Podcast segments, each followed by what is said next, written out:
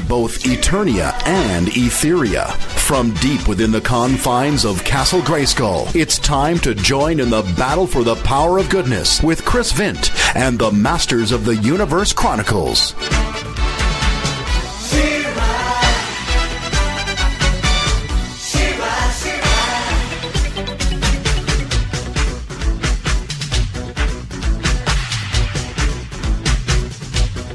Hello, everyone, and welcome to another episode of the Masters of the Universe Chronicles. Um, it's been great to actually talk to so many um, people, and Roboto is one of the names I would rank highly up there.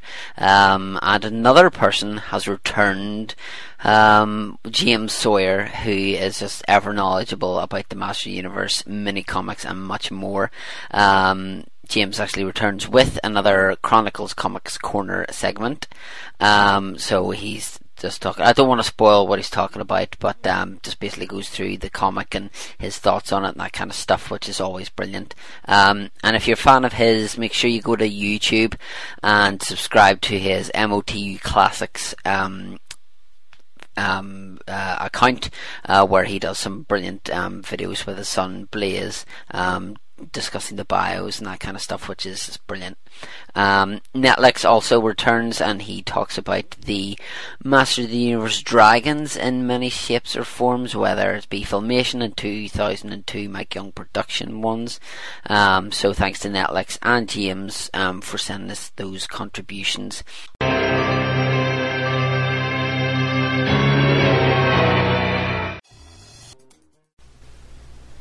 Greetings, fellow chroniclers. This is Netlex. Um, back to compare the Filmation and Motu shows of He-Man and the Masters of the Universe. Uh, so this time around, I'm going to compare dragons. Uh, so let's start off on the Filmation side of things. Uh, in this show, dragons are portrayed as intelligent creatures, albeit mistrustful of humans. Throughout the series, we learned that at one time the two species were at war with each other. This ultimately led to a treaty that segregated humans and dragons, guaranteeing any unnecessary conflicts. In the episode The Dragon Invasion, we find Skeletor with a sack of dragon eggs he'd apparently bought off Merman. Uh, it's kind of funny to think of Skeletor having to haggle with his own men. Uh, predictably enough, old Boneface plans to overrun King Randor with these dragons, but not after trapping the sorceress with the appropriately titled Dragon Pearl. Uh, the next episode that featured dragons was uh, the Larry DiTillio classic, The Dragon's Gift. Uh, here we're introduced to Granamyr, uh, the oldest and wisest of his race, and not to mention the most arrogant. But then again, if I was as ancient and powerful as he was, I'd, I'd probably feel the same way. Uh, so anyways, our heroes end up having to negotiate with Granamyr uh, in order to convince him to free Man-at-Arms from the crystallized state Skeletor had put him in. This would have required He-Man to chop down Skytree, uh, the only living thing older than Granamyr, much to the dragon's chagrin. Naturally, He-Man takes the high road and explains to Granamyr that taking a life is never justified. In the end, Granamyr finds a new respect for humans, and all is well. For now. Then we move on to the return of Granamyr. Here we're introduced to his son Tor, if I'm pronouncing that right, who is in love with a human girl but is unable to participate in a competition that could enable him to win her hand in marriage. For this a human required, so who else but He-Man is called upon to save the day, and save the day he does. Next, in Disappearing Dragons, He-Man and crew end up on a wild dragon chase, leading them to discover that some of Skeletor's goons have been hoarding dragon eggs. Uh, Shadowwing, an ancient enemy of Granamyr's, uh, ends up getting released later on in the episode. Uh, there's an epic battle of beasts uh, where Granamyr proves victorious, uh, thus showing us again why he rules. Finally, in Battle of the Dragons, we're introduced to yet another dragon character, the villainous Morningstar. His plot involves convincing his fellow dragons that humans have attempted to extinguish Granamyr's flames, when in fact it was Morningstar himself. After he and and crew recover some ancient flames for Granamyr, they reveal Morningstar's plot, thus setting things right yet again. Now, let's jump into a time portal and come out in 2002 uh, to revisit Mike Young Productions' take on Motu and Dragons. Doing what Mike Young does best, they give us a more sober take on the material and present dragons more as beasts, not capable of uh, speech or much reasoning, uh, as well as having an affinity for shining objects, uh, much like your would-be host here. in the first episode that featured these awesome creatures, Prince Adam and Teela come across a wounded dragon who got trapped in a pile of rocks. Saving the creature proved a wise decision, as later in the episode, this very same dragon came to He-Man's rescue, recognizing the hero as Adam himself due to his scent. Later in the episode, to walk with dragons, Skeletor uh, utilized Stinkor's unique talents to drive off the dragons, so that he can use his Serpentators uh, to attack Randor's palace. Uh, Serpentators, uh, which were introduced in the Mike Young show, were, were presented as dragons' uh, natural enemies. Uh, so that was an interesting dynamic there. Uh, we also got to see the uh, mechanical dragons in this episode by way of Man at Arms Dragon Walkers. I failed to mention the Dragon Walker from the Filmation show, but that's for a very good reason. overall, I have to say I prefer Filmation's more fairy tale take on dragons. Uh, and his chamber full of treasures brings to mind such fantasy classics as The Hobbit. We also see that dragons can be good or evil, just as humans can. Uh, they can fall in love, and in some cases with humans, uh, which was an interesting twist. Uh, but again, this all shows how Filmation uh, they rule dragons really with many dimensions. Uh, Mike Young's take was okay for what it was, but in my opinion, once you take dragon uh, magic out of dragons, it becomes more like Jurassic Park, except in this case, the dragons can breathe fire. Well, that's enough for uh, this segment. Uh, hopefully, I'll be back next time to discuss something else, uh, Filmation and Mike Young related. Until then, fellow masters, good journey. He-Man, He-Man. Go get him, Dragon Walker! Go! Dragon Walker, Battle Armor, He-Man, and Skeletor and Merman each sold separately. Step right this way, He-Man! Batteries not included. What's there? Dragon Walker! Take that,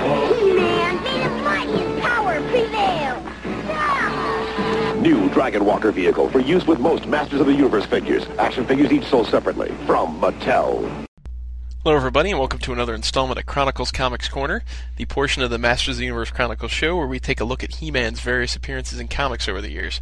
I'm James Sawyer, otherwise known as Sala, and I'm your host for these little segments. Today we're going to take a trip back and look at He-Man's very first appearance in a comic, the He-Man and the Power Sword mini comic. At the time this comic was created, the He-Man concept was pretty loose still. Mattel basically just had the toy concepts and no real storyline attached to it. So in order to expand upon it, they went to Western Publishing, which they actually owned at the time. They bought Western in 1979 and said, "Hey, we want to create four little mini comics to pack in with these figures. We want you to take our concepts, make it into a story, so that we can kind of hook kids in." Don Glut, who worked for the West Coast branch of Western Publishing at the time, accepted the job and wrote these original four mini comics, which have now become referred to by the fans as the Mini Turnia version of He-Man. The art here is handled by Alfredo Alcala, and it's not really set up like the uh, a traditional comic would be. It's just one large panel with typed uh, story beneath. So it's more like a children's storybook than it is a comic book. But since this is Chronicles Comics Corner, we're going to go ahead and say it's a comic book. It opens up with uh, oh, I should probably tell you real quickly that there are two versions of this mini comic. One is lengthier than the other. They actually, upon later releases of this comic, shortened it. And so the story gets kind of crammed down and there's less art. We're going to take a look at the lengthier version, just so we get the full story. It opens up with He Man leaving his jungle tribe. And this He Man is not quite as clothed as your traditional He Man. He's just got his furry shorts. He has no power harness, no bracers, no axe, no shield, no sword, and no boots to cover his little tootsies. He's just got his furry shorts and a spear. But he's going to take his spear and he's going to go defend Eternia from evil forces, and in particular, Castle Grayskull, the place of wonders. Don Glut r- seems to recall that he dubbed the name Castle Grayskull, and he did it because the reference that Mattel sent just showed a castle with a skull, but it appeared gray in the pictures they sent. And since his wife at the time, her maiden name was Gray, he went ahead and called it Castle Gray Skull. So if you ever wondered why Castle Gray Skull isn't really gray, that's why. Cut back to He-Man. After that little history lesson, He-Man is is going off to de- defend Eternia, and on his way he sees his first bit of trouble. A woman whose skin is green and she's wearing snake armor is being attacked by this purple beast.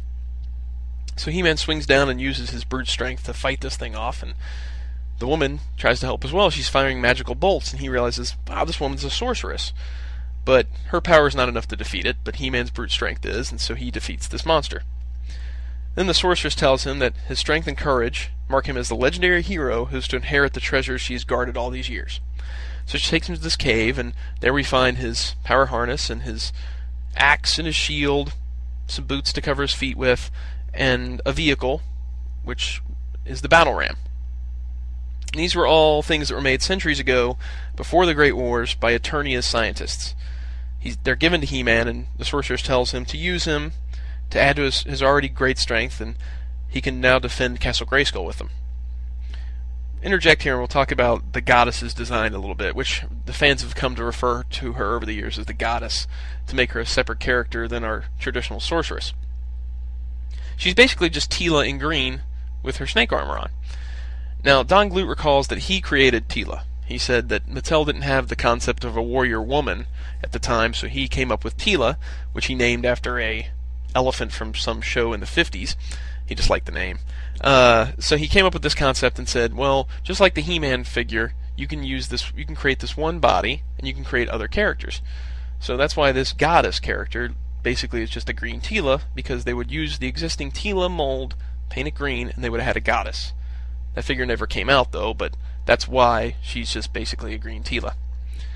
Back to the story though. He-Man heads off on his battle ram, which is also known as a space warp device, to go build his house. And he's just going to use the power of his his hands to knock down rock and build a house with it. He's a real man's man. And now that he has the power harness, which augments his strength, he's able to do all these great things. So we leave him to go ahead and build his house out of rocks, and we cut to the introduction of Skeletor and Beastman. And we find out that they're basically peeping toms. They're peeping on Teela, who they're talking about how beautiful she is, and Skeletor's like, well, she's going to be my bride. I'm going to go ahead and marry that woman. Um, she's there with her unicorn charger, and so they they're going to go ahead and attack her and make her his bride. Skeletor takes out the unicorn, and Beastman's getting ready to rough up Teela, and Skeletor's not having that. He said, "Whoa, take it easy, man. Don't bruise up my lady. I'm not into that." But they still knock her out anyway, and they they carry her off to Castle Grayskull because apparently he has to go there to marry her. They arrive at Castle Grayskull with He-Man carrying the or He-Man, Beastman carrying the unconscious Teela. They arrive there, and the spirits of Grayskull are warning him off and say, "Whoa, whoa, whoa! You're, the secrets inside Grayskull aren't for you guys. You better just take off." And Skeletor just basically ignores that. There's also a, a hidden warrior up on one of the, the castle's uh, parapets that's observing this whole thing. I should also interject here and mention that there's two. Merman makes an appearance here. He shows up with Skeletor and Beastman to break into Castle Grayskull, but that's his only appearance in the comic. He's just outside Castle Grayskull. But even stranger is the Avion character that's there, which is Stratos, because they hadn't decided at this point if Stratos was going to be evil or good. But at this point, he's evil. So he's there. He's not named. He's not mentioned but he's there. So Merman and an evil Stratos are outside, but they don't do anything. So of course, Skeletor gets in using his half of the power sword, and he's going to go inside and find the other half that he knows is inside the walls of Castle Grayskull. And he's going to use both halves to open a hole in a dimensional wall to bring his people over. See, Skeletor arrived on Eternia because a hole was opened up in his dimension from the Great Wars, and he was thrown into Eternia. Now, this is the early version of Skeletor, where he's a an interdimensional being, which we know was kind of revised later on to be the Keldor thing, and then they added it back in from O2 Classics. But at this point, he is the extra dimensional, interdimensional, whatever you want to call it, being that's been thrown over. So he's going to use these halves combined to bring all his brethren over, and they're going to conquer Eternia together. Now, the page where this is all explained is a source of a long held debate amongst fans because there's a little sequence where there's four Skeletors walking into a hole. Now, some people have seen this as Alcala just drawing the sequence of Skeletor walking forward and getting into the hole. But other people think that this is inside Skeletor's head where he's talking about uniting the halves, and then he's going to open the hole, and then his brethren are walking through. So all of them look like Skeletor, same outfits and all that stuff. For the longest time, I thought it was just the staging of Alcala walking it forward. But the more I think of it, and the more I look at the way it's laid out, it really does look like they all dressed like Skeletor, and they're all just a bunch of Skeletors over there. I guess it's up to you to decide. It's it's a person's own preference. It's on page 10 of the long version, so take a look at it and see what you think. So Skeletor is inside Castle Grayskull, and he's looking for this half of the, the Power Sword, and Beastman finds this map that's written in blood. And they know that, oh, well, that's going to tell us exactly where the sword is. So we'll leave them alone, and they're going to go off and find that other half. Meanwhile, we cut back to um, that mysterious warrior that was hiding up on the Castle Grayskull tops and was observing Skeletor breaking in. Turns out it was Man at Arms, and he's heading off to get He Man's help to defeat Skeletor and Beastman because they've gotten inside Castle Grayskull and they're up to no good. Man at Arms says, let's team up and let's go back and take him out. He Man says, well, it would be great to team up with you. You'd make a great sidekick, basically. Uh, I'm go ahead and go, I'm going to get there first because I've got this space warp vehicle, so I'm going to head on over.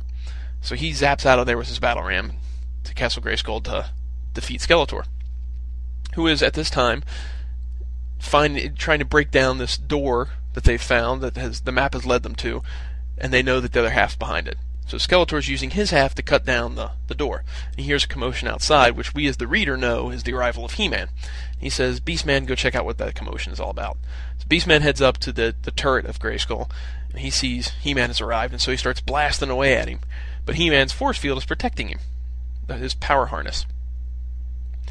Uh, He-Man's kind of boastful, saying, you know, is that the best you can do, you brainless gorilla? so I have nothing to worry about. But it turns out he does have something to worry about, and Beastman isn't so brainless. He figures, well, that force field's protected him, but that thing he's riding on's not protected, so he shoots that, which knocks He-Man off, and then he accidentally deactivates his force field. I don't know about you, but a force field that can be accidentally ide- uh, deactivated by falling off of something isn't that good of a force field. So we cut back to Skeletor, and he's now found the other half, and he's united them, and he's got the ultimate power. So basically, everybody's in trouble if you're a good guy. This time, Man at Arms shows up, and he shoots at Beastman and gives He Man a chance to get up and use his brute strength to open the drawbridge and get inside to defeat Skeletor. He then sheds his damaged force, uh, power harness and his boots and his bracers and gets down to just his furry underwear again, which kind of doesn't make a lot of sense, but okay, well, let's just go with it.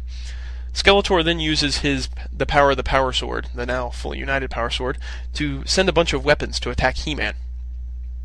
Now, part of me thinks that this may have been some kind of cross-sell type thing, that they knew that they were going to include a bunch of weapons with Grayskull, and so they said, well, include a bunch of weapons in this sequence, because Grayskull is going to come with a bunch of weapons. Otherwise, I have no idea why Skeletor wouldn't just blast him with the Power Sword. He-Man's in trouble. He's fighting all these weapons. The Sorcerer shows up, separates the halves of the power sword, and at that point, Skeletor is pretty much done in. Uh, the, the heroes then unite and defeat Beastman and Skeletor with with ease. Um, He-Man is now dressed again. By the way, he's put his boots back on and his belt back on and his power harness back on. I guess he felt a little modest. Skeletor and Beastman ask for mercy, and they they're given mercy, and they just go running off as villains do when they're defeated. And the heroes are left to go, "Hey, we did a good job." The spirit of Grayskull um, is also saying they did a fantastic job, and the goddess is vanishing and saying, I'll split these halves and hide them where they won't be found again. In order to reward the heroes, they're given something. And what they're given is Teela's unicorn back, which was already hers in the first place. And she really didn't do anything other than sleep the entire book, so I really don't know why she got the reward, and He Man and Man at Arms, who did all the work, got nothing. But that's the way the cookie crumbles. Um, so that concludes this issue. Um, we'll we'll lead into another one of the original four mini comics next time. Um, if you want to talk about this or anything else He-Man related, you can head to my Facebook page, which is facebook.com slash Masters of the Universe Classics. You can check out my site, which is motucfigures.com. That's M-O-T-U-C figures.com, where I've got a bunch more comics scanned up and put on there, like the UK stuff. Um, I don't have this one up yet, but eventually I'll get the mini comics on. But for now, let's head back to Chris Vint with some more Masters of the Universe Chronicles. Hello welcome back to another discussion part of the Master of the Universe Chronicles. Uh, we have some old hands here, ones you've heard before, probably the last episode, and one that you've not heard for a while. So I'll let the one that you haven't heard a while introduce himself, and uh, as soon as he does, you'll understand who it is. So go ahead, sir, and introduce yourself. I assume you're talking about me. Yeah, that's right. It's just I like the way your first sentence it always seems to be the the the voice is like near enough on the floor. You know, it's really really low, and it's just like yeah, follow that. Yeah. Yeah, it's good to be back. I haven't been on the show in a while. And, uh, Yeah. It's I, I'm long overdue, so I'm glad to be here. I think the last episode you were on was I think it was maybe the BIOS discussion and I think it was your child was crying and you had to leave halfway through, if memory serves. That sounds correct. Yes, yes. Okay. The joys of parenthood. Um, next up is Ryan Porter and hello and welcome back to Match Universe Chronicles, Ryan. Oh, thank you, Chris. I don't have a cool voice, and I don't say anything cool, so people love following me. Yeah. I wish I wish you were on Twitter for me to follow, you see. You know, ah, like- I see. Well, Rob Bates talked me into Facebook, but I don't think Twitter's happening anytime soon. and another person who's on Twitter and Facebook is Mike Lacey. Hello, Mike. Hey, Chris. Thanks for having me back. Anytime, sir. Anytime, sir. So basically, what we're going to do today is talk about She-Ra, Princess of Power, Season 1, Volume 1. Uh, like the last episode of Filmation, Season 1, Volume 2, very much the same kind of vein. Um, the guys are going to talk about their episode. Um, Unfortunately, I will be reading these um, little synopsis things and not James because James has lent his DVDs to someone, um, so he doesn't have the little pamphlet thing. Um, he did have something to read, but um, I think it was a little bit in depth, um, so that would kind of take away from what we're going to talk about. So we'll start off with Mr. Porter. Um, Ryan, um, what episode is the first one that you've chosen? Uh, the first one I've chosen is the Eldritch Mist. Mist excuse me.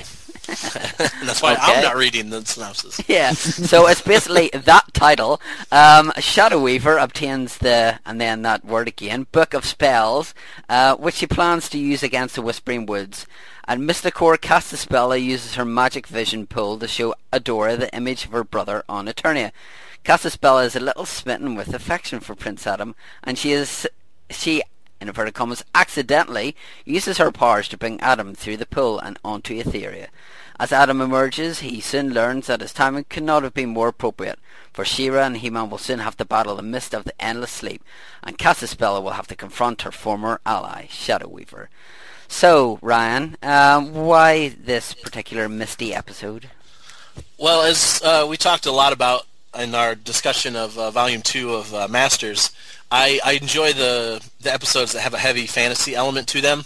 And with uh, Shadow Weaver and Castaspella featuring heavily in this one, we get uh, toward the end, I don't want to say a great Wizards duel, but probably as great as Filmation will provide us with... Yeah, Um, you can't say great, wi- great Wizard's Duel whenever a teddy bear is involved.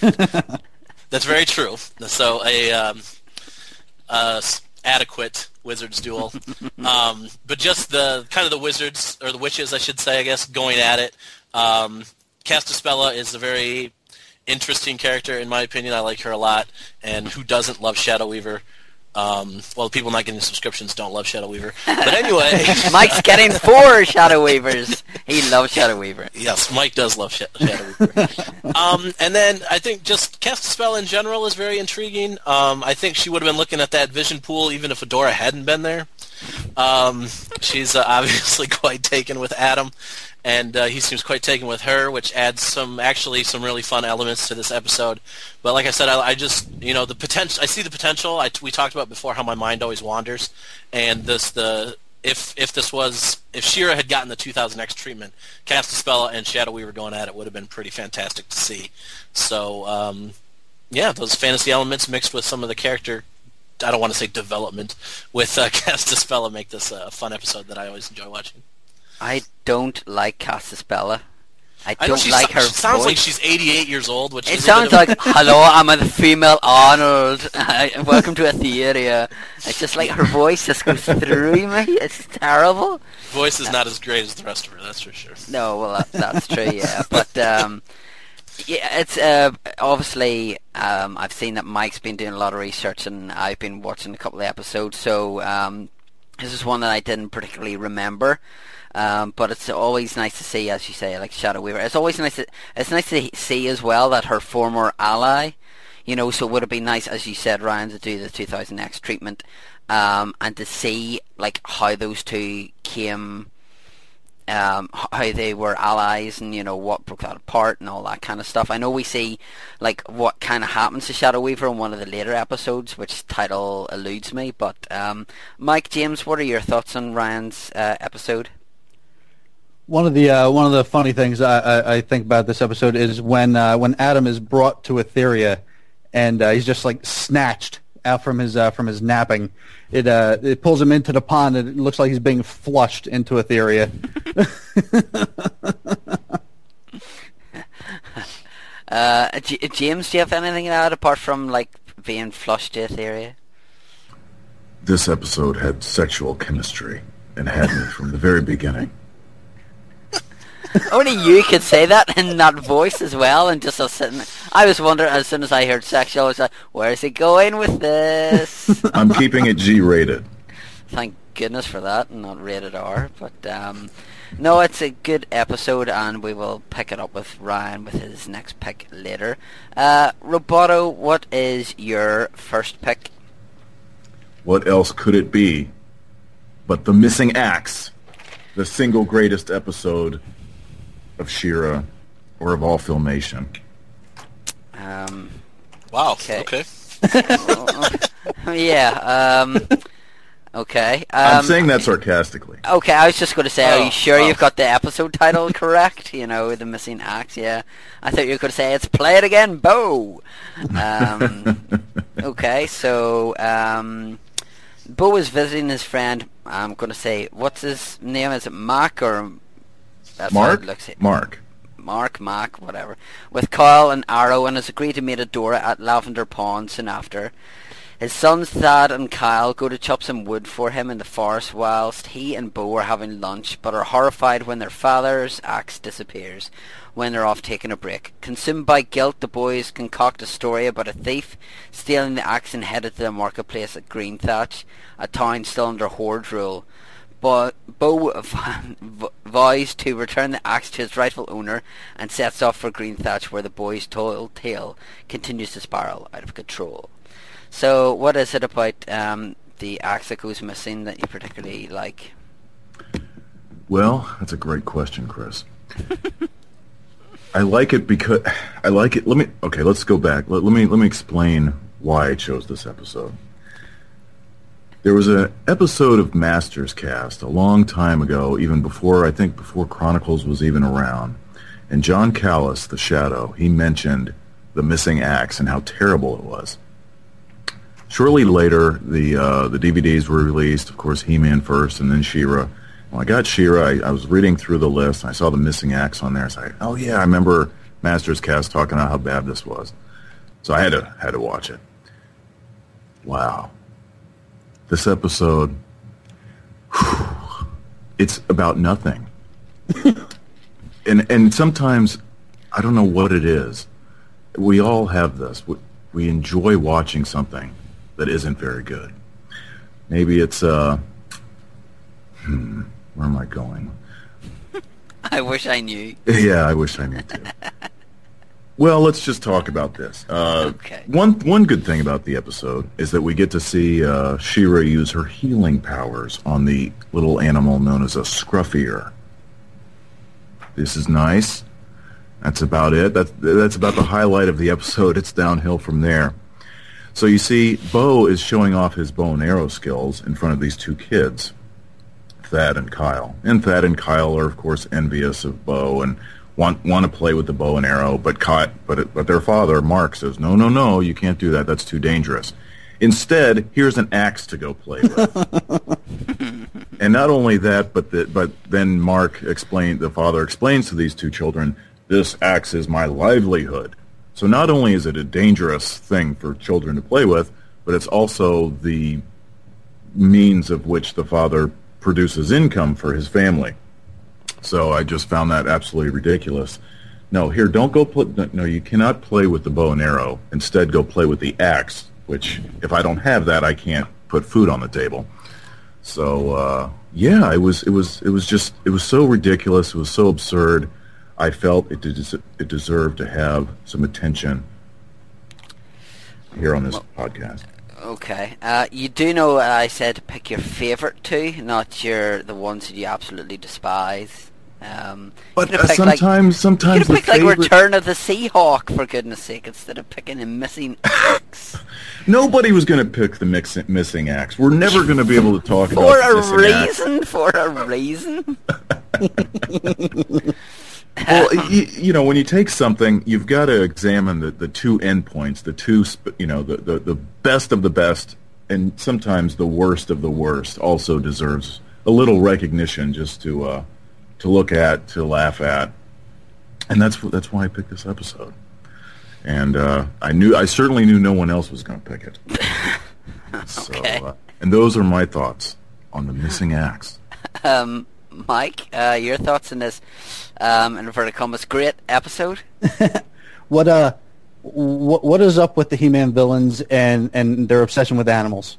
You have Hordak at the beginning of this episode, uh, you know, collecting animals for a zoo. You have, uh, you know, in in, in He-Man, you have Skeletor becomes obsessed with a circus. Uh, I, I don't I don't understand the obsession. What's going on? Uh, I, I don't know. Uh, Ryan, anything to add? Uh, I didn't think it was the worst episode I've ever seen. Um, I I, I want to say it was the greatest episode, obviously. Okay, Uh, well, what's the worst episode that you've seen then? Uh, that's I, it's too depressing. It wasn't. It wasn't this. Like I wouldn't have watched this on my own, but watching it, I'm like, okay, I, I get what's going on here. I thought I was a little perplexed because I followed directions. I picked my fa- not my favorites, but some good ones. anyway, I just blame this one all on the Twiggets because if they hadn't taken something that didn't belong to them, these kids wouldn't have had to lie and get in trouble. And they weren't wrong. They did did get stolen. It just they didn't didn't describe purple people instead of a purple cloak. So I'm just I'm just really upset at the Twiggets. That's all. It's all their fault. It is their fault. Leave stuff alone. It doesn't belong to you. Put it back.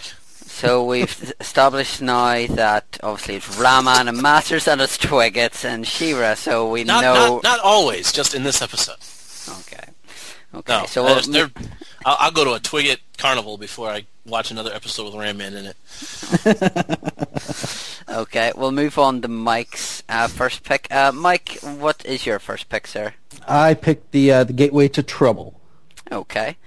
Uh, Modulok flees Snake Mountain for Etheria with a machine made for Skeletor, the Gate Maker, capable of opening portals between worlds and thus allowing the Lord of Destruction to rid himself of the Eternian royal family. Uh, Modulok proposes the machine to Hordak, saying he can use it to conquer Eternia. Skeletor, however, has followed him and is intent on stealing the Gate Maker back from himself. It is up to She-Ra and He-Man to stop Skeletor, Modulok, and Hordak before an attack on Eternia is launched. Uh, so why Gateway to Trouble then, Mr. Lacey?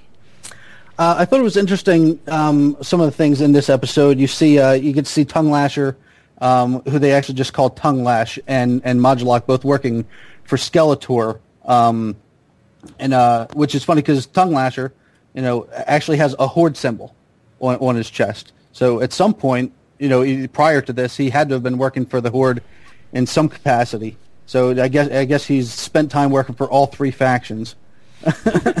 he can't he can't make up his mind uh, who, who he wants to work for. Um, I like the fact that this is an episode where we see uh, we see Modulok uh, basically take his loyalty from Skeletor and and enter uh, enter serving the Horde.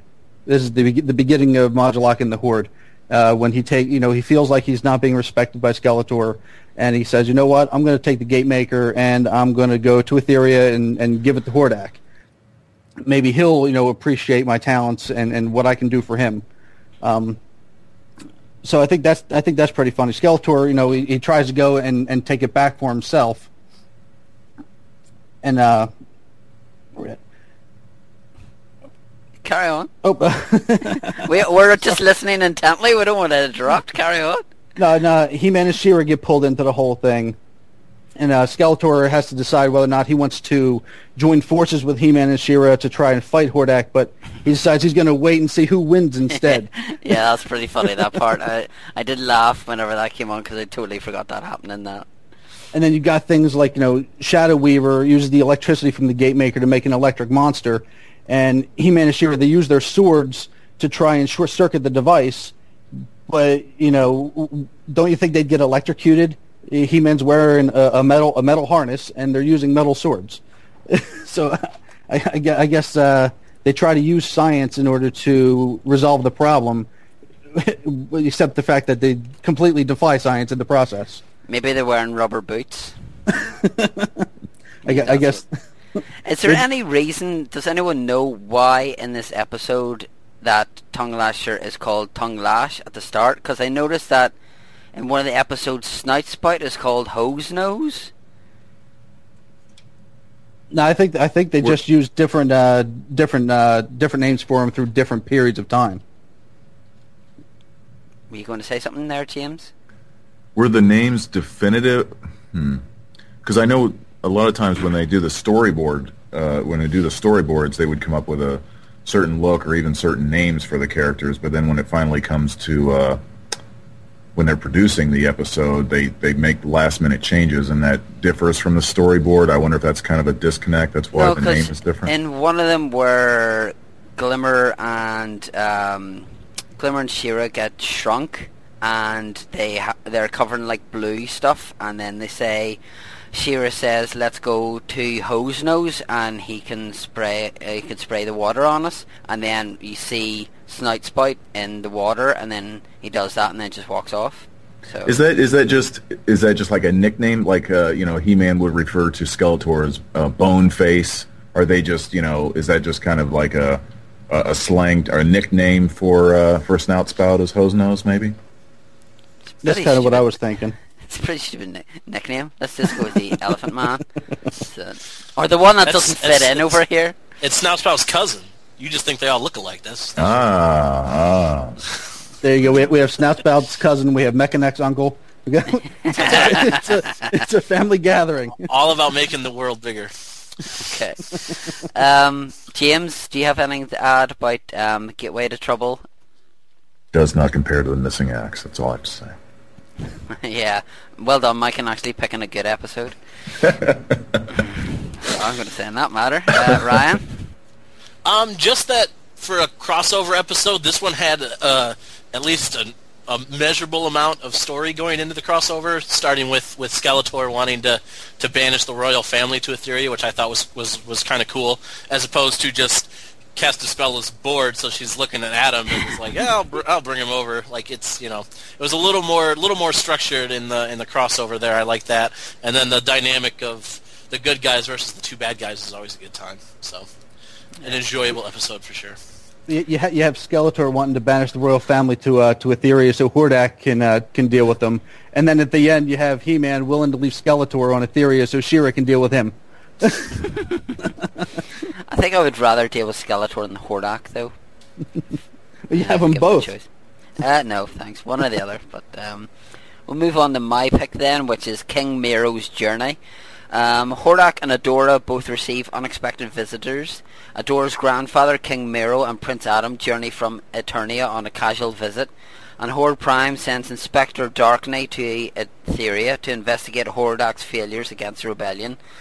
After being given a tour of the Fright Zone, the inspector devises a plan to trap the rebels inside their home by encasing the Whispering Woods inside a huge crystal dome, thus stopping them from wrecking the Horde's evil activity. King Miro vows to join his grandchildren in their fight for freedom, but they have to escape the crystal dome first. Now, one thing about this episode is, um, every time I watch this now, all I can think of is The Simpsons.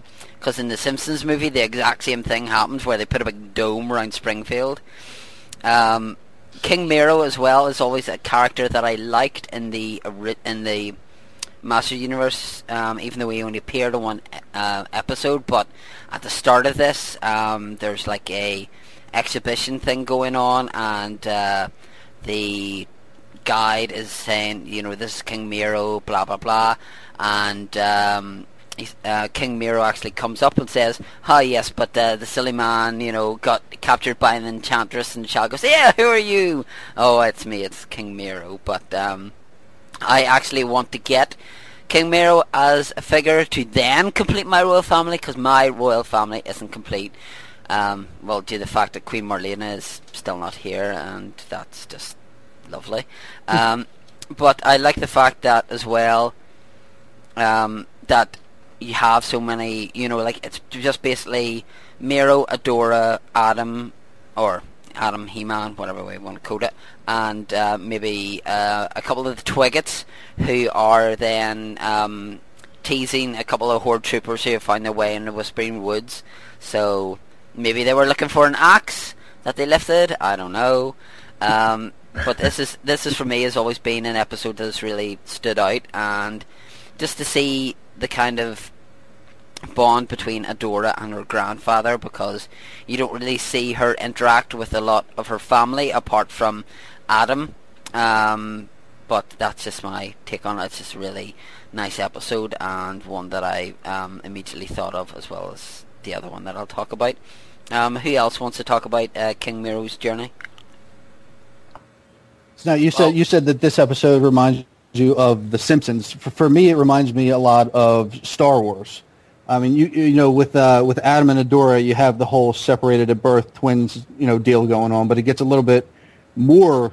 It little, swings a little bit more that way with this episode because, for me, the whole interaction between Inspector Darkney, Horde Prime, and Hordak is kind of like you know, Horde Prime is the Emperor character. You know, uh, Inspector Darkney is like Grand Moff Tarkin. He's the bureaucratic middleman between you know Horde Prime being the Emperor and Hordak being Darth Vader even down to the way that that Darkney speaks to Hordak. You know, kind of you know speaks down to him and whatnot.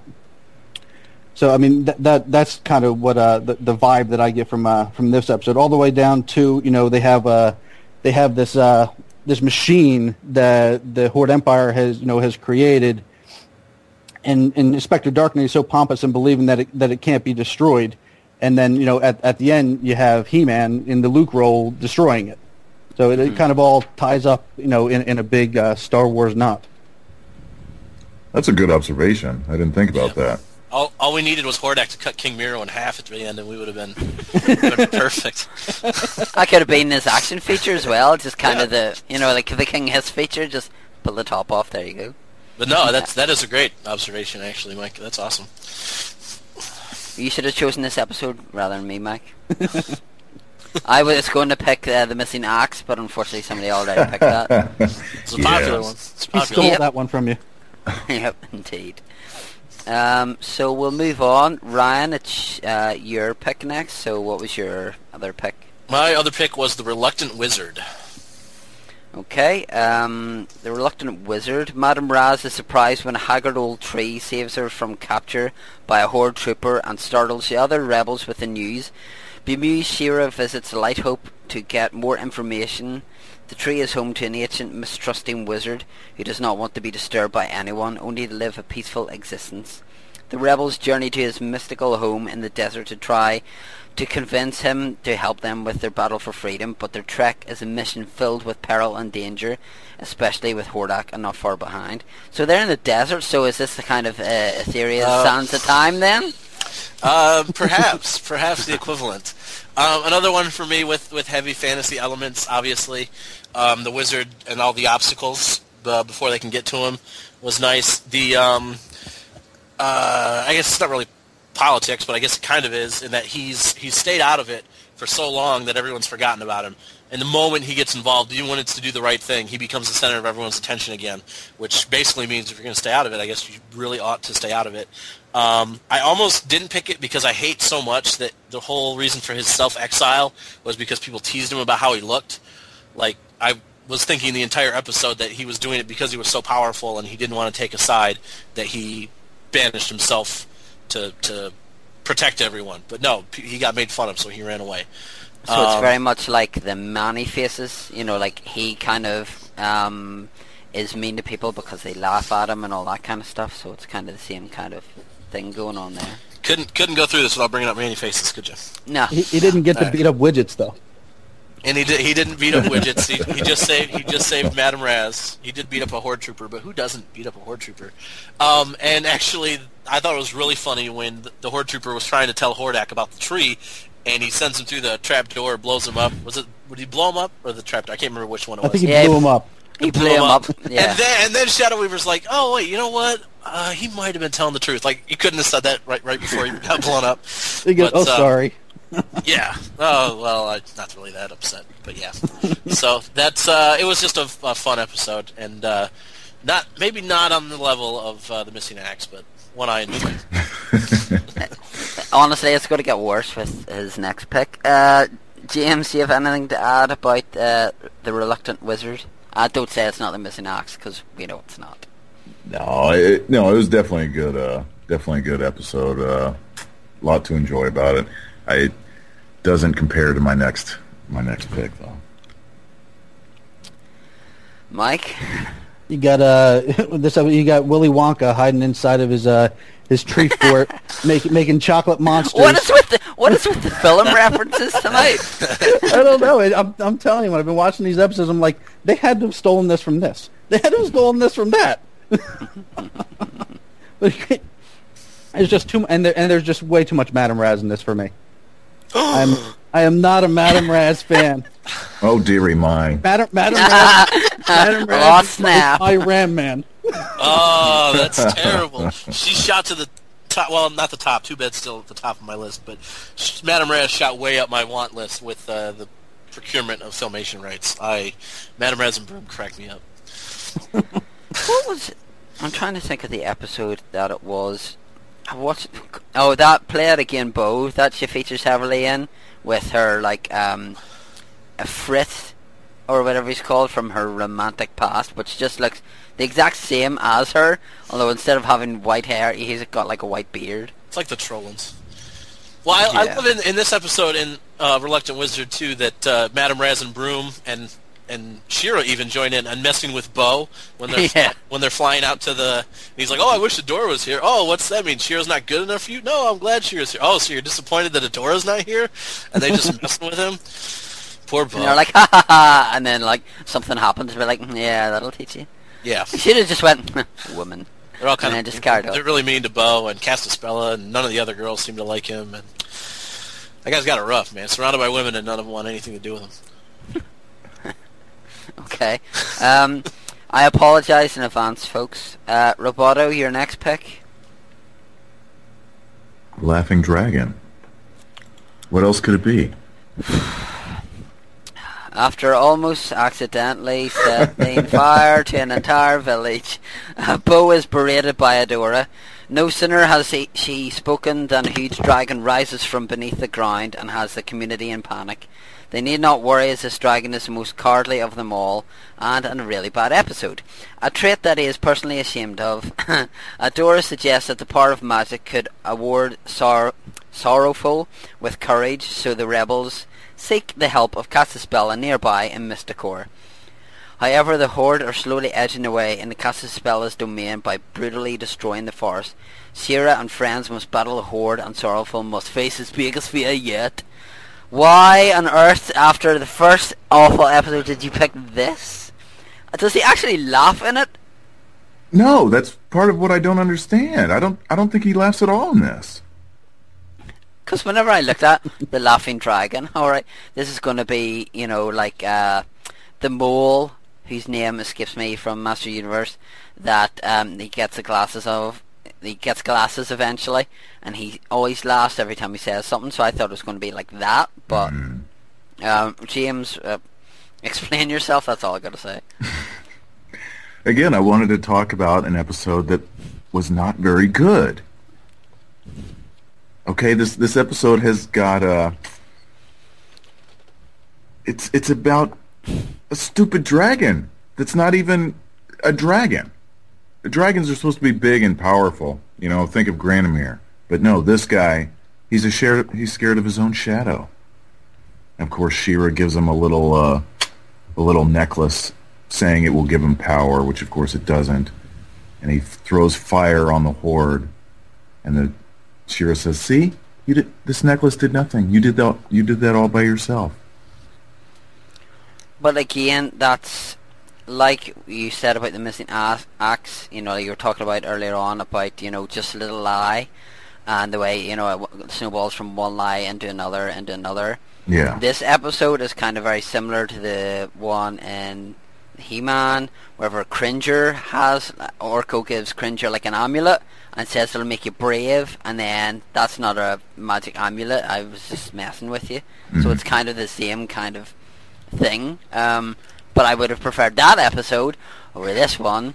um, Well, I am pushing for for the the, the the dragon's name is Sorrowful, and I know like uh, Pixel Dan Should've- keeps pushing for uh, Mosquitor to be in the line. I am pushing for Sorrowful to be the next Masters Universe Classics figure. I will go with Ryan and say I want Mekaneck's uncle before that. Oh, oh, that's, that's just a. And he shouldn't be called sorrowful at all. He should be called pitiful. That's oh, horrible. Uh, Ryan, do you have anything to add to this horrible episode? Uh, I wasn't in on the joke in this one. I enjoyed this episode. Ugh. I didn't remember it at all, so I watched it once I saw the, everyone's you know choices, and I I enjoyed it. I, I know the, the the the moral is heavy handed, and he's kind of a lame version of a dragon, but the the turning it on the horde, on the horde at the end with uh, Leech and I think it's Mantenna's the other horde guy in this one, um, and I. I had no problem with it. It says, ber- and then I thought it was weird that that bow almost you know blew up an entire village. I thought that was I thought that was pretty awesome actually. But um, I just I didn't I didn't get the the the issue with this. It wasn't it wasn't fantastic, but it certainly wasn't worth uh, us berating uh, the episode like Adora did to Bow. It's it's false advertising. The laughing dragon. No, there's no laughing dragon in it. So in Lord of the Rings, when they went to the prancing pony and there wasn't actually a prancing pony inside the bar, were you upset then too? Uh, yeah, I was. I was very Yeah. upset. I knew you were. All right, fair enough. Okay. Uh, Mike, do you have anything to add to um, the laughing dragon that doesn't actually laugh? I, I think it was we were all supposed to laugh at the dragon All right. for being so bad. Uh, there, I mean, there was just a, there was a, a a lot to this episode. You, you get Bow cross cross dressing in the dress. Yep. You know, Oh yeah. Oh, so that's why that's why forgot James that. picked this. Yeah. you, you have uh, you know uh, you, you have uh, them taking uh, Sorrowful off to you know off to meet the wizard so he can get his uh, so he can get his courage. Oh God, it's like the Wizard of Oz with See? another Oh, bloody yeah, film yeah. reference. Mike's three for three. well, well, let- let's let's throw in the Liquid Luck and, and Ron Weasley and uh, Half Blood Prince then while we're at it. God. hey, I got an idea for for Oh. the classics uh, for the classics Sorrowful No. action figure. The No. dress can be the accessory that comes with them that we put on Bow. As long as we get the, the flower necklace, I'm good. I can, I can take or leave the dress as long as we get the flower necklace. It'll be like Aloha Bow or something. Um, so Mike has picked a far, far, far better episode. Mike, um, what is your chosen episode, sir? The stone and the sword. Okay. Hordak tests his latest weapon, the dreaded Doom Balloon, on the Whispering Woods. Although she destroys the machine, She-Ra is thrown off a mountain peak, transformed back into Adora, and the stone in her sword is broken. Adora must undergo a dangerous mission to the top of Skydancer Mountain to find the Crystal Castle. Without the powers of She-Ra, and then venture into the land of the Etherian underworld in order to restore the stone and bring She-Ra back into existence. So, um, what particularly does it for you for this episode, um, Mike? Uh, it's just it's the, the, the classic tale uh, of the hero loses their powers and has to go through all kinds of trials and tribulations in order in order to get them back. Um, you know, when uh, Bow gets captured and She-Ra gets knocked off the uh, she gets knocked off the mountaintop, and uh, she realizes when she gets to the bomb she's transformed back into Adora and the and the stone in the sword is broken you know, she starts, you know, starts like, you no, losing it, like, like, oh no, you know, my, my powers are gone. So, you know, she has to, uh, she has to actually, you know, climb Skydancer Mountain, you know, uh, where she speaks with Light Hope, and he tells her that, you know, she has to seek the uh, the aid of the first ones to repair the sword. Um, so there she has to, you know, like sled down, you know, pour some, you know, like uh, on Christmas Vacation, she puts the Pam on the. Uh, Oh, on the well, sled. again with the film reference, for God's sake! Goes down Don't go steps. putting none of that stuff on my sled, Clark. goes down goes down the steps and, and, and, and outruns the uh, the spiked ball. Then she has to uh, she has to face the never ending maze and maneuver through the falling uh, spikes from the ceiling in order to reach the cavern of fire. Uh, basically just for them to tell her that you know she's displayed you know bravery, wisdom, swiftness, agility, and she's done it all in order to help save her friend. And they basically just remind her that you know she's the one that makes She-Ra, not the fact that She-Ra makes her. And you know, as she realizes this, the uh, the stone has been fixed, and she can now transform back into She-Ra. So now she has all of her power back. And what does she do? She goes and she rescues Bow. And how does she do it? With Giggle Perry powder. Are you kidding me? no, no, no, no big giant fight. You, you, you get you get the powder to the face, and uh, and and and that's it. I'm trying to think of a film reference to do with a giggle powder thing, but I can't.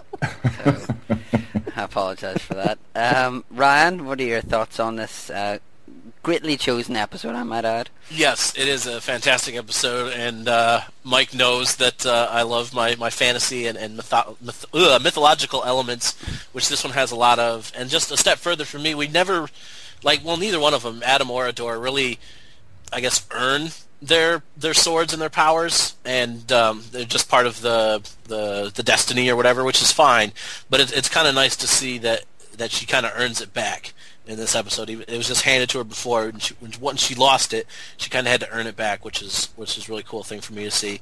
And uh, the first ones are a little a little demonic, um, which I enjoyed. But everyone who who thinks that uh, She-Ra is evil probably shouldn't show them this episode because it. Uh, it embellishes the occultic symbols and all that crap that uh, we've had to put up with ever since Masters started. So, uh, James, Yeah, no, this is hands down. This is a classic episode of the series, and uh, you know, with ninety nine percent of these shows, the, the the conflict of the of the story, particular story, is always them with their uh, with their powers. So to see, uh, uh, you know, Adora struggling rather than She-Ra struggling uh, is definitely a great thing to see. Yeah, and this was the only She-Ra episode that didn't feature any characters from Master Universe that was in the top five. You know, the, the one that was on the DVD. Mhm. Um, so speaks volumes with that as well. Um, for me, it's a great episode, but I can't help but wonder if people have watched this and then, whenever they worked in the 2002 show, thought, you know what, we'll do that Stone the Sword thing, but we'll do it with King Grayskull instead. And we'll just make him go through all these things that he needs to go through, and it's kind of, you know, like you you have all these powers already. The sword just merely, uh, you know, like extends all this to make you more powerful. Blah blah blah. But um, I like the fa- I just like the fact that whenever she gets knocked off, uh, Kowl flies over and goes like, "Adora, why aren't you She-Ra?" And it's like, "Oh, kind of, am I not? All right, okay." you think she would maybe know? Here, why? Why's my no? I'm not wearing a dress. I'm just wearing these like kind of wee pant things, and my boots look different. And you just think she would know that, but um, no, it's a really good episode, and uh, we'll go on to my pick. And because James chose two like really really sucky episodes, James, um, you have the time it takes for me t- and the others to talk about Price of Freedom to pick a different episode, a good one for us all to talk about. Okay.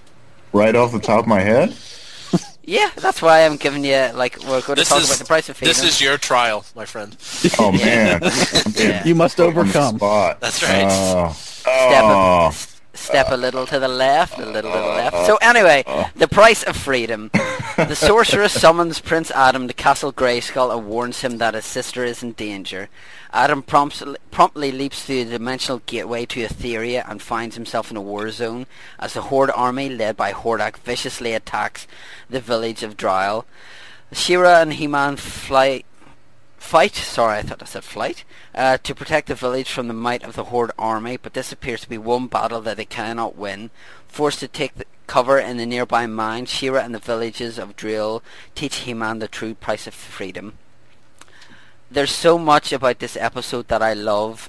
It's just a complete, complete flip from Eternia, where it's a kind of case of, you know, the royal family in charge, everything's okay. We have a couple of bad eggs, so to speak, that are constantly wanting to overtake in the castle or they want to overtake in the, the um, palace or whatever. Um, whenever He-Man comes to Etheria, um, we find the big, um, almost like a big battle going on. Adam then changes into He-Man um, to obviously give himself more power and to make it um, a lot easier for him and his sister. There, thereafter, we then the miners are in trouble, so they go up there. This is the only time I can recall that He-Man kind of gets a bit tetchy. Uh, Whenever um, he is holding the rock uh, inside the mine and he tells everyone to get out, he goes like, "Get out!" It goes like, "No!" And it's kind of a case of you know like, "Will you just do what I'm telling you to do?" I've kind of been stung by a freeze ray. I'm now holding this, and it's kind of a bit much. Will you get out? Um, I like the uh, whenever he says as well about going down to put out the fire and to help all the villagers, and the villagers say, "Look, we just want our freedom. Our possessions don't mean anything." Whereas it's kind of the opposite in the uh, Eternia, um, like in the 2002 show, whenever um, uh, Paul Paul McFurry Pants and his um, little band of cats. Um, their houses get destroyed. Instead of going after Skeletor, then they rebuild the um, village to help all the villagers. So it's just a really good episode, but it's just nice for fans of the Master Universe show to see what it's like different and to see it kind of you're kind of seeing the world of Etheria through He-Man's eyes and how it all differs and everything. Um, Ryan, what are your thoughts on the Price of Freedom? Uh, perhaps the best episode of She-Ra. Um, for everything you just rattled off, um, I kind of like that. You know, uh, She-Ra kind of has to slap He-Man in the face a little bit and be like, you know, this isn't this isn't Eternia. That's not how things how things are here. Um, I particularly like the uh, the the head villager. I can't remember if I know he had a name, but I can't remember what it is. Um, when they talked about they wanted their freedom, and then they all were whining and crying because She-Ra went to go get help, and she wasn't there to save them. And he kind of had to call them out and be like, "If you want freedom, this is what freedom is. We can't rely on on them to constantly be coming to help us out." So there's just uh, I could talk forever. There's just a whole lot to like about this. Not to mention that Hordak leaves victorious, which is pretty awesome and doesn't happen all that often. So there's there's an awful lot to like in this episode. Uh, Mike, what about you? Uh, I mean, normally we see Etheria uh, is basically, you know, it's it's bright and colorful, even though we know that the Horde is actually in power. In this episode, it, it- we get a real good depiction of a true enemy state. You know, for once, you really feel that Hordak i- is not a guy that you mess with. That there's actually real oppression on Etheria, and, and the Horde rule Etheria with an iron fist. You know, a lot of times we just see Whispering Woods where She-Ra and the rebels are, and it's all nice and, and, and, and, and bright and cheerful. Um, but you, you get a real sense that Etheria, you know, it's a dark and dismal place under the Horde occupation. And, you know, it, it's, it's not all good times. Yeah, definitely. Uh, James? Yeah, I mean, this is. I guess this is uh, She-Ra's uh, equivalence to the problem with power with uh, Masters of the Universe. I mean, in, in my opinion, and I guess what a lot of a lot of people feel that this is kind of the the one episode that stands out so much above the others. You know, for for the reason for the reasons mentioned. That uh, there is no happy ending to this. It's the the bad guys are clearly in control.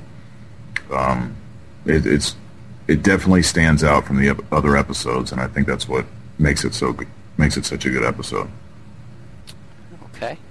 So, James, have you come up with your episode that you want to talk about that isn't one of the worst? I, I'm searching for other episodes with axes and wimpy dragons, and nothing else is coming up. Um, what, what about like um, you have play it again, Bow, Bow's farewell. You have uh, three courageous hearts, a loss for words, which would be a good one. Um, he and Heavy, the Crystal Castle, the Crown of Knowledge, Enemy with My Face, Book Burning, uh, the Seahawk, the Return of Seahawk, uh, the Red Knight, uh, Friendship, uh, just name a few. I would have to refresh my memory on some of those episodes before giving a qualified discussion on them. on that matter. My. now you can see why I haven't had James on for a while. I forgot how hard it is. Okay. So are you foregoing your pick then, James? Do I have to rely on one of the other um, A team members then? I came prepared with the missing axe and laughing dragon, and I stand by my decision on those two episodes. I am going to Pop Culture Network as soon as we're done recording this, and I'm starting threads on those episodes. And you will see all. you will see the ma- the the hordes of people, if you will, come out and start contributing as to how those episodes change their lives, and and it's it's just that's all I have to say about it. I'm telling you, I'll be all over that Laughing Dragon thread. I actually like that episode. I'll be all over it, but not in a good way. okay, well, um, Ryan, would you like to talk about a different episode, or would I have to go to Mike? Uh, one I almost picked, um, which I guess kind of goes with the theme of not great, but one I one I enjoy is uh, the Duel at Devlin, which um, I nearly picked as a as a comic book guy and specifically a Marvel guy. Um, what's his name? Darn it, the bad guy, uh, uh, is very uh, Jack Kirby esque kind of villain, and uh, I'm very sorry to reference. Uh, not necessarily a film, but a, a tel- another television series. I get a very General Grievous vibe from him, from uh, the Clone Wars animated series, because he's kind of not a Horde trooper, but he doesn't fit in with the rest of the Horde either, and he's kind of that that guy that gets kind of caught in between. So I get a lot. I get a real General Grievous vibe from him, and uh, a Jack Kirby, all in a Jack Kirby package. And uh, I definitely like the Duel of Devlin, despite the fact that it's not that great. Okay, and would you like to see a Dylamug figure then? I don't know if I'd like. Well, yeah, yeah, I would. Yeah. Certainly above, uh, you know, like Pitiful the Dragon. Um, Well, he'd be like eighty. Sorrowful. His name is Sorrowful. No, it's really not. It's really not. He doesn't laugh. He's not sorrowful. He's pitiful. Dynamo would be much cheaper than than. Uh, yeah. yeah. True. Uh, Mike, do you have any other ones that you almost picked? Yeah, I almost picked um, Enemy with My Face. Um, it, it's a real strong Shadow Weaver episode, and obviously, since I'm getting four Shadow Weavers, I love Shadow Weaver. Uh, but, yes, um, that's right, James. Uh, Mike is getting four subscriptions. Wow. Wow. Man. but uh, I, I I like um I, I like doppelganger episodes. Uh, you, you know, you have uh, Shadow Weaver. She makes um you know like like a, a clayface monster that uh, that uh, you know basically it, when when it touches uh, She-Ra, it absorbs her powers. So it's you know an an equal match. al- Although their their big battle ends up being a, a tug of war. Yeah. which is like you know it's kind of lame. Uh, but you you have the whole you know bizarro slash faker kind of thing where you know the the where the enemy matches this the strength and power of of the hero, but is a it's a bit damaged. You know, a bit of a, a sympathetic character. Because what ends up happening is is She-Ra, you know, realizes uh, you know she realizes that not only did her power transferred over to I, I think it's the the, the Milog, uh, also her her feelings transferred over as well, which is what uh, you know is what you know She-Ra basically uses that to her advantage to uh, to turn the Milog against Shadow Weaver, you know, at the end of the episode. So I, I- I like doppelganger episodes. You know, I like uh, I like things like that. Okay. Um, before we round up, um, I just want to ask you all this question. James, how did you watch basically the first five episodes of She-Ra? Was it the first five episodes, or did you watch The Secret of the Sword? And what are your overall impressions of uh, the first five episodes, Secret of the Sword, uh, whatever way you want to um, mention it? Uh, as a kid, I, I saw Secret of the Sword in the movie theater, and it was I think it was a a neighbor kid down the street. It was his birthday, and all the kids from school were there. It was a big group outing, and uh, parents were there, and, and we all went and saw the the movie in the theater. So that's that's how I originally saw it. Um, no, it's great. It, it's it's definitely it kind of blends together with the you know I definitely consider it uh, He-Man and She-Ra as part of the same universe. They kind of blend in together. I don't like to really distinguish one from the other. Like I like all the episodes that that bleed over into having Masters of the Universe uh, characters in them. Um, no, it's great. Okay, and if you had to pick a favorite moment from it, what would it be? From the movie, Yeah. hmm. Tick tock, tick tock. it's hard to put me on the spot like That. Yeah, that's that's not an easy question to answer. yeah. yeah, you see, you should be thinking about it, Ryan. I'm, I am, and I'm like, I'm still not gonna know. Well, I, I may when uh, when uh, Adam first meets uh, Bow and Bow is in disguise, you definitely get that vibe that you know this in this kind of like uh, the episode we were talking about earlier that you know the bad guys are in control here. The fact that the good guys have to go around in disguise, uh, I don't know. I that that moment pops into my head.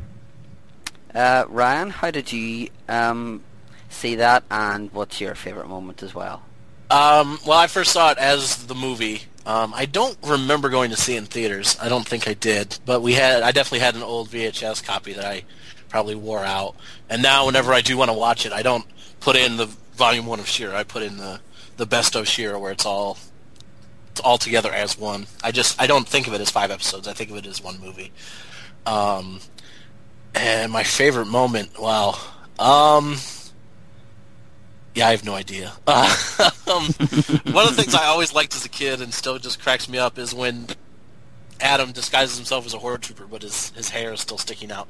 I don't know why. like I get why it made me laugh, and I liked it as a kid. I don't know why I still I still like it so much. But um, I, I guess it would be like when Adam, or I guess I should say He-Man, convinces Force Captain Adora to go out and and and see the world through like a fresh pair of eyes, see it for herself without the horde troopers at her back and stuff like that, and convinces her that um, she's not who she's been made to believe she is.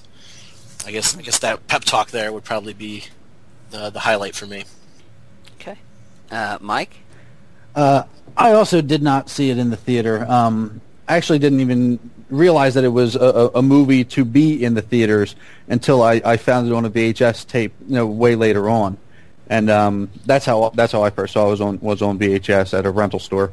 Um, but uh, I guess my favorite uh, my favorite part of that uh, of, of the movie is you know the when uh, when the sorceress shows up in the stone and it's explaining to Adora you know ab- ab- about you know her heritage and you know you know what she what she's meant to be and you know the first time that she raises the sword you know she kind of you know s- says you know by the honor by the honor of Grayskull and it's you know, it has to take her a couple of times to really understand you know how you know it, it takes Adam you know basically you know almost you know you know I guess she's looking at it as though you know he's he's dying for her to fully understand how she has to do the transformation and then you see her transform for, you know for the first time and say you know and save her brother you know that that's that's that's the part that really uh, that you know stands out to me Okay. Um, I was like you, Mike. I saw it at a rental store. My sister and I would normally hire it out every once in a while and sit down and watch it. Um, like Ryan just said, I, I've considered this to be like a film. That's how I've seen it. I've I don't really watch it as the first five episodes of She-Ra because it's always you know like and last time on She-Ra this happened. And I know I just watched it like two minutes ago. I, I know what happened. It's like the WWE and go like in case you missed earlier on this happened and we'll refresh your memory in about two minutes from now and you're like "Oh, I don't really need to know but anyway. Um, my favorite moment is whenever um, Adam comes back. Um, Adora's left Eternia to go back to Etheria, and Adam comes back, and they see um, something like fly over, and it goes like, "Well, uh, guess we better change." And it's the dual transformation. So you hear, you know, by the power of Grayskull, and then it kind of cuts in here for the honor of Grayskull, and um, Cringer then talking, you know, like, oh, um, this looks like double trouble, and for me, that always stands out um, to me. Um, it's just, it's just one of those things that um, was great to watch and a great introduction into the She-Ra um, world and seeing like Bow and stuff and um, seeing all these new characters, but um, something for the guys and for the girls as well. So um, that's basically going to do it for us. So, um, thanks James for coming back on. It's been nice to actually talk to you, even though you picked some awfully terrible episodes. It has to be said. I, I, I, I, yeah. Uh, next time you come on, if I say pick like, you know, like bios to talk about, don't be picking somebody rubbish. You know, like oh, let's talk about you know Battle Armor He-Man or Battle Armor Skeletor or whatever. Pick decent people. All right. Okay. You know, instead of just going, yeah, let's just pick awful things. you, know. You know, like if this was the 2002 show, you would have picked like really heavy, heavy Snake Man ones. Really, you would have. Um, so thanks for coming on and you know doing that for us. I appreciate it. Well, it was a pleasure being here, and uh, again, I'm going to start those threads. I'm telling you, there are fans of these episodes out there. I want to know who Yep. you are. Yeah, both of them. I'm right here. I Um, told you. There are pitiful fans. Yeah, you and James. There you go, both of them. Um, so, Mike, thank you for coming back on as well. Um, obviously, um, it's a pleasure to have you back on, and with our um, little segment that we do on Chronicles, if you just want to basically talk about that as well. Oh, uh, thanks for having me on again. I've enjoyed being on the last couple of episodes. Um, yeah, what we're going to do is on the first and the fifteenth of each month, when uh, Toy Guru does the Q and A, we're going to pick a handful of uh, items that are talked about, and we'll discuss them. I'm sure all the uh, all the fans are discussing them among themselves. They're on the boards. Um, you know, they'll get a chance to hear us uh, talk about well, you know, our takes on the on the different topics of conversation. Okay, cool. Uh, so yeah, thanks again for coming on, Mike. That reminds me, James, uh, are you still contributing to Master Universe Chronicles? Going to put you on the spot now, and you know, like see if you are and what's up your sleeve. Oh, I, yes, I would very much like to. I, I don't know if I can do it as frequently as I as I did uh, in the past, um, but I, would- would definitely like to still throw in a contribution here and there. Uh, I have a funny feeling that his next one is going to be with Pitiful the Dragon. no, no, no. It'll be a good one, I promise. and uh, lastly, Ryan. Uh, Ryan, thanks for coming on. It's it's been nice to have you on the last couple of Chronicles. Um, so long may that continue.